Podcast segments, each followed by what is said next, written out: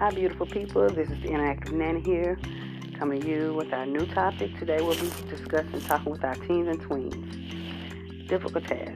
You have to deal with the attitudes, hand motions, eye rolls, huffs, the puffs, the 1,000 questions when they want to ask. But then when you ask questions, you can't get answers, and everything else in between.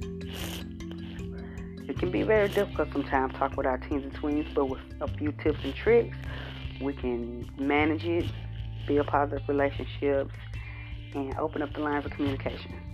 So join me, come along as we go on this trip of talking with teens and tweens. The big questions that I've asked a number of times, as well as many other parents, teachers, etc., is why can't they be like they were? The truth is, all healthy teens are somewhat temperamental, secretive, and abstinent. It's their job. Has your previously chatty child suddenly decided to stop sharing with you? You're not alone. Many parents of teens and tweens feel shut out from their children's lives. Parents and teens/tweens can bridge the communication gap with a little patience and a healthy dose of respect. R-E-S-P-E-C-T. That's what Aretha Franklin said, right? Developmentally, our teens and tweens are facing huge changes physically, mentally, and emotionally. And in order to grow up, they must begin to separate from us. And I know we all hate that as a parent. I know I hate it when my daughter started doing it. As teachers, sometimes we go through the same thing.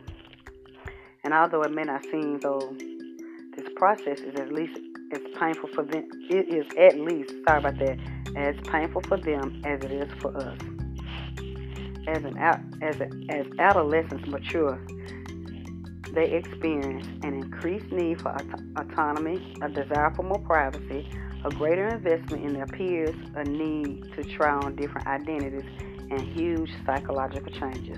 But here are some ways to jumpstart the conversations so that you can still stay connected with your teen or tween. Number one, welcome them home first. Ask questions later, guys. Don't bombard them with a ton of where you been, what you been doing, how was school, how was lunch, how was this. No.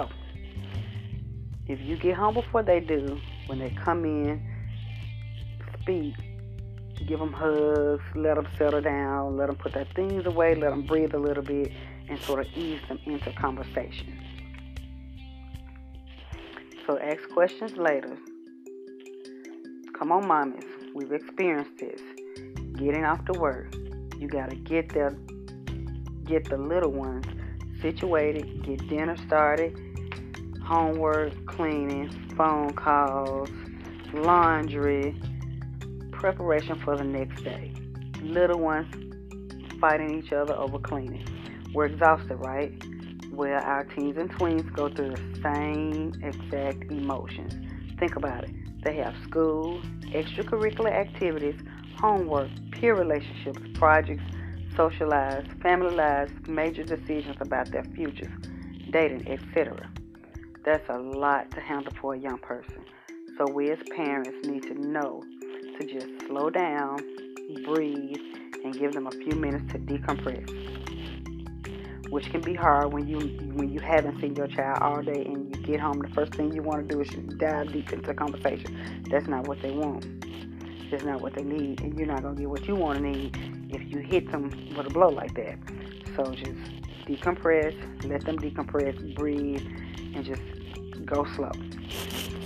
Number two, keep it short and simple. Again, not with the paragraphs of questions, nagging, etc. Just keep it simple. Mommies and daddies, we need to be mindful of the 50% rule.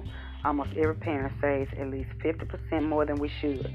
So whatever we feel like we want to say, cut it down 50%. Number three, show respect for your teen or tween's opinion. Teenagers can be surprisingly easy to talk to or talk with if we as parents or adults in general make it clear that we're listening to our teens and tweens' point of view. The key words, mommies, daddies, teachers, grandparents, childcare, teachers, etc., is to listen. We have to listen. We listen with our ears. We have to listen with our ears, okay? Number 4, be a good listener, which is very, very important. Don't drift off. Don't listen just so you can rebuttal with them. Don't listen so you can knock down their point, or so you can go back and forth with the tit for tat. That's not what we need to do. We need to listen intently. If they're willing to share something with us, accept it for the precious and rare moment it is, and just take it in. Number 5, respect their privacy. And I know this is very hard. Me and my daughter go back and forth on this a lot. She feels like I don't respect her privacy, which I do, but sometimes in I guess excitement or whatnot, it can happen. It does happen. If they see that we understand their privacy needs, they'll be more willing to open up to us, though. So sometimes we just have to back off, give them their space. Even though we think they may not need their space, they need their space. Number 6, ask what before why. Mommies and daddies, questions that begin with why can make children feel defensive. Why won't work? Why you came home late? Why you didn't do your homework? Why isn't the kitchen clean? Instead of asking why, ask what happened. What did you do? What caught your attention? What kept you from doing what you needed to do? Why won't work nearly as well as what? Just try it and then see how it works out. Number 7, don't be too touchy-feely. Again, for those of us that are affectionate or very emotional, it can be real tough. Sometimes you just want to wrap your arms around them and hold them and never ever let them go. But you can't be really touchy-feely with some teens. Maybe, it depends, but overall, no. This can be really hard for some of us. We want to hug and kiss, like I just said, hold their hands, pinch their cheeks, etc. But we may need to rein it in just a little bit. Number 8, be yourself. A spontaneous car conversation in spare time or at home or any old time where we're not rushed can make for some of the warmest, rewarding moments ever. Sometimes just lighten up. We don't have to be the adult tyrant all the time. Just lighten up, take a moment, and just have fun with them sometimes. Teens and tweens, here's some pointers for you, though. I didn't forget about you, because it goes both ways. So teens and tweens, moms and dads, maybe you need to let the teens and tweens listen in, send it to them. Number 1 for the teens and tweens, try to understand the situation from your parents' point of view. It does help. Number 2, address your parents' concerns honestly and directly. No sneak attacks, no undercover lying, no trying to fix it or what it looked like. It's not as bad as it was, or vice versa, or whatever the situation may be. Number 3, teens and tweens, please do not go on defense all the time. If you feel deeply about the subject of the conversation, stick to your guns, but listen. Again, you have to listen to, not just adults, you have to listen to. Listen to what your parents have to say. Take into consideration that they've been where you are. Take into consideration that they may just be looking out for your best interest at heart. But just listen to what they have to say. Number 4, don't criticize or ridicule your parent's point of view.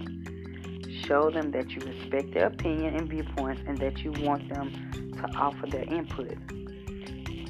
Don't discount what your parents are saying or how they feel or where they're coming from when you all are having y'all's discussions, because if they really, really love you, then it's valid.